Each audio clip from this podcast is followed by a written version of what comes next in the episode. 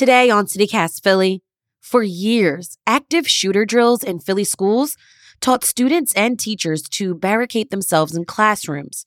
Now, the district is implementing a new training known as ALICE Alert, Lockdown, Inform, Counter, and Evacuate to give students and teachers more options in these type of scenarios.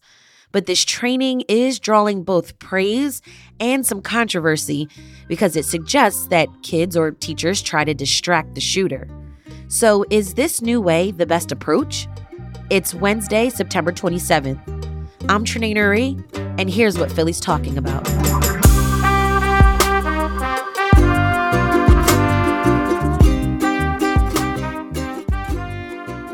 Eden MacDougall, freelance reporter for Billy Penn, and Temple University's Logan Center for Urban Investigative Reporting.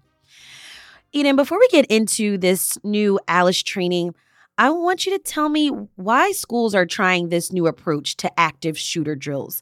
What's the urgency behind finding new approaches to keeping kids safe, especially at school? There's a lot of shootings um, near schools in Philadelphia, according to an Inquirer analysis.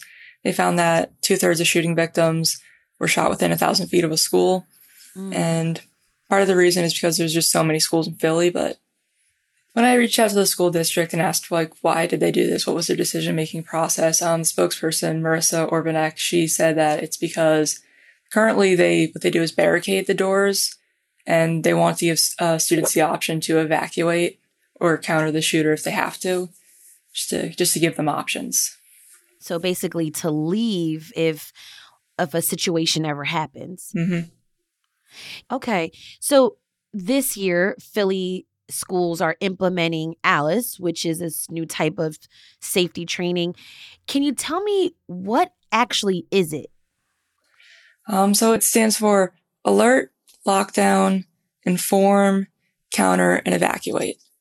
And it's also known as like option based training because it's supposed to give people different options based on their specific situation. If you can evacuate, you should, is what they say, or at least what they train you to do. And countering is supposed to be kind of a last resort. Like if you have no other options on their website, they say they don't like encourage people to do this. It's their last resort and they, they don't want anyone to like physically engage a shooter. And counter what are some ways that someone could counter an active shooter? In Philly, that they're having that they're training the teachers to train the students to do is to like throw things. So I guess like if you have like a library book or like a pen or a stapler, like you throw that at the person, it's supposed to make it harder for them to like aim and hit someone. Mm. So like anything that's not nailed down. Um, some of the other reports I read, they had students like making noises and moving around to it's harder to hit a moving target, I guess. Eden, you know, when I've read stories or I hear survivors kind of explain their experiences with a situation involving an active shooter, I mean, this is a highly stressful time. This is scary. So, how have students and teachers reacted to this ALICE training? Students haven't started it yet. The teachers are still going through the training process and then they have to train the students. Um, both of the teachers I spoke with had, um, at the Paul Robeson High School, they had sort of different views. Um, the Andrew Saltz, he was, he was concerned that it puts too much pressure on the students. And, um, the other one I spoke with, um, Lou Lazzi, he kind of felt that the district's hands were tied, that it wasn't like really their fault there in this situation. It's a legislative issue with gun control, and that's it's not really the district's fault. Was his take. Um, I didn't come across anyone who was in favor of the training, but there have been other teachers at other districts that do Alice that weren't that have been in favor of it in the past. Eden, can you walk me through how the training is actually conducted?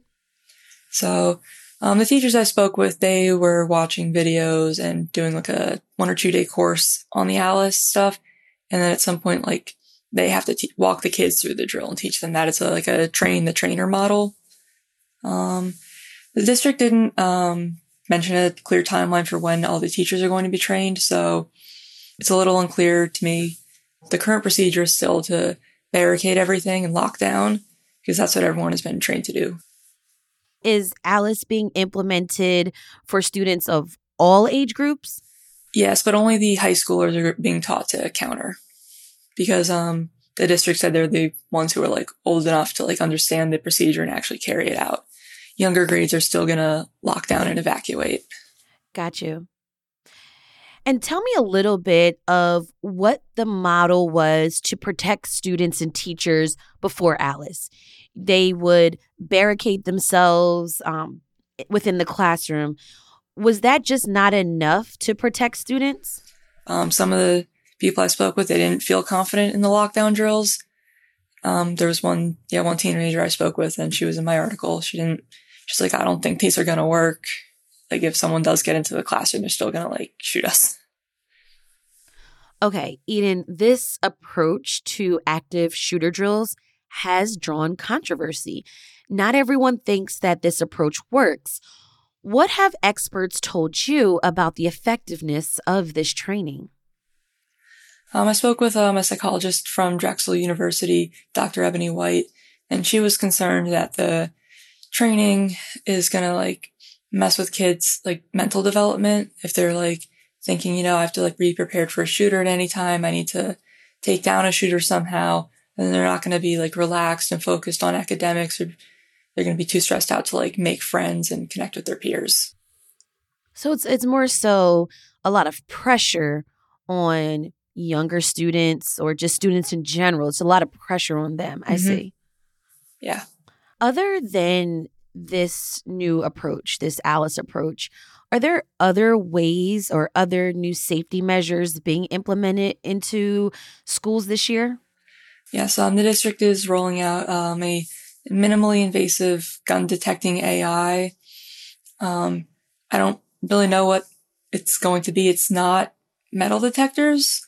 It's supposed to like scan students when they walk into the building.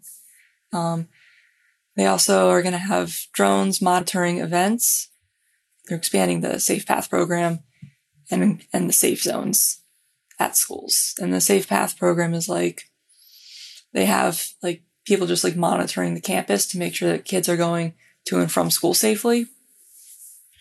Um, they're gonna install digital cameras in all the schools because some of them don't have them. Alrighty. Eden MacDougall, freelance reporter for Billy Penn and Temple University's Logan Center for Urban Investigative Reporting. Thank you so much for joining me on CityCast Philly. Uh, thanks for having me. To read Eden's full story, check out the link in our show notes.